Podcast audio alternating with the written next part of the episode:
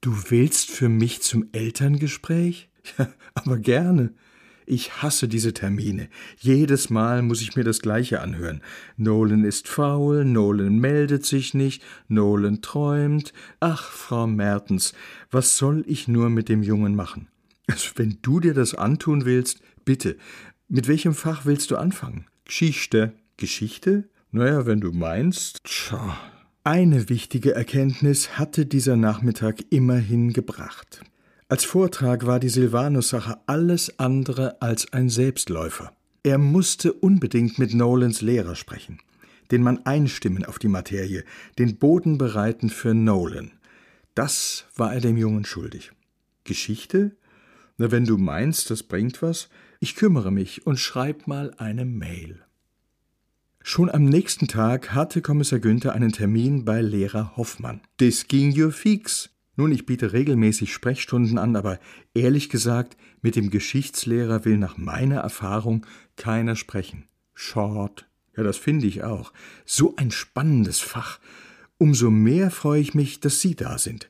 Es geht also um Nolan. Genau. Ach, unser Nolan. Schon so ein kleiner Rabauke. Ein Unruheherd, immer in Bewegung. Clever, aber vorlaut. Ich weiß manchmal gar nicht, was ich mit ihm machen soll. Kommissar Günther fragte sich, ob es in der Klasse noch einen anderen Nolan geben könnte. Der Junge hat so viel Potenzial, aber er ist stinkend faul. Nun war er beruhigt. Sie sprachen über denselben. Okay, zahle aus, wenn ich lerne. Drei, drei, drei bei Isos Keilerei. Das ist fast ein junger Mann vielleicht nicht so arg prickelnd. Na, so ist das schon lange nicht mehr. Wir bemühen uns heute um einen völlig anderen, einen zeitgemäßen Geschichtsunterricht. Da geht es nicht um blanke Zahlen, um nüchterne Fakten. Ich versuche, die Schüler dazu zu bringen, sich in historische Situationen und Figuren hineinzuversetzen. Aha. Und wie?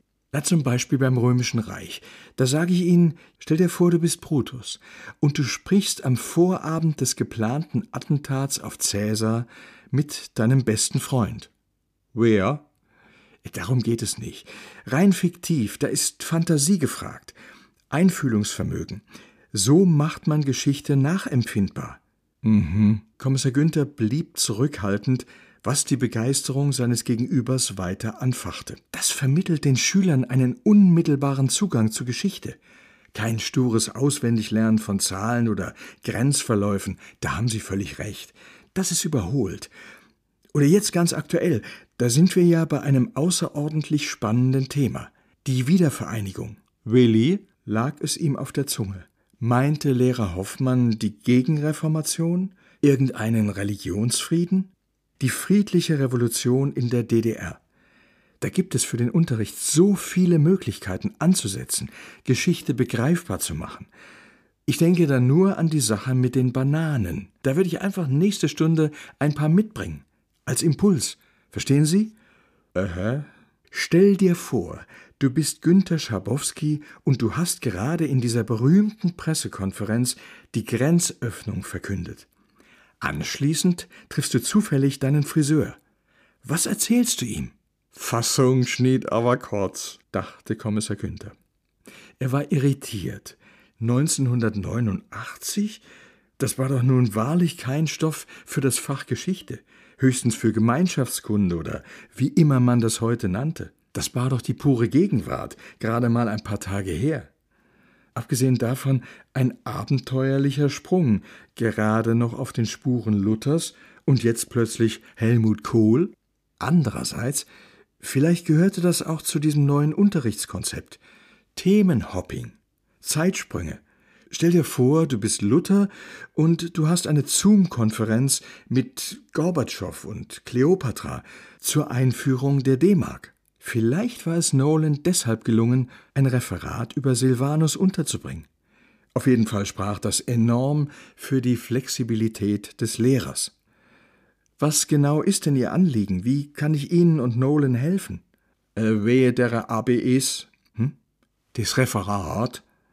Ah, Sie meinen die berühmte GFS. Die ganze Familie schafft mit, wie man so hinter vorgehaltener Hand sagt. Das fände ich natürlich toll. Wenn Nolan bei mir eine GFS halten würde. Das würde sich auf seine mündliche Note bestimmt sehr, sehr positiv auswirken. Wissen Sie, als Geschichtslehrer ist das schon ein Elend. Mit Engelszungen habe ich dieses Schuljahr wieder dafür geworben, dass mal einer in Geschichte eine GFS hält.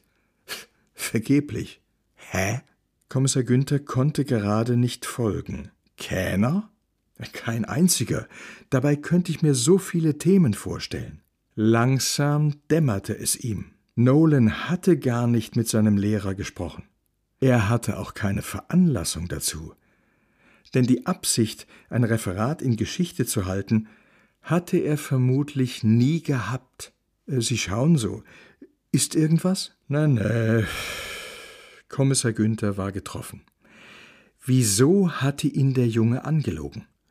Äh, dann gucke mal mal. Prima. Vielleicht lässt sich ja doch noch was machen. Also an mir soll es nicht liegen. Auf jeden Fall finde ich es gut, dass Sie in meine Elternsprechstunde gekommen sind. Darf ich Sie noch was Persönliches fragen? Bitte. Sie sind hier aus der Region, wie man unschwer hört, ist aber mittlerweile eine Seltenheit. Leider. Bei Nolan hört man so gar keinen Dialekt. Dann wird bei Ihnen zu Hause prinzipiell Hochdeutsch gesprochen? Das wäre die Gelegenheit, ein paar Worte darüber zu verlieren, dass er gar nicht der Vater von Nolan war, dass er schon mal gar keine Verantwortung trug für dieses hinterlistige Früchtchen. Doch dafür war er geradezu genau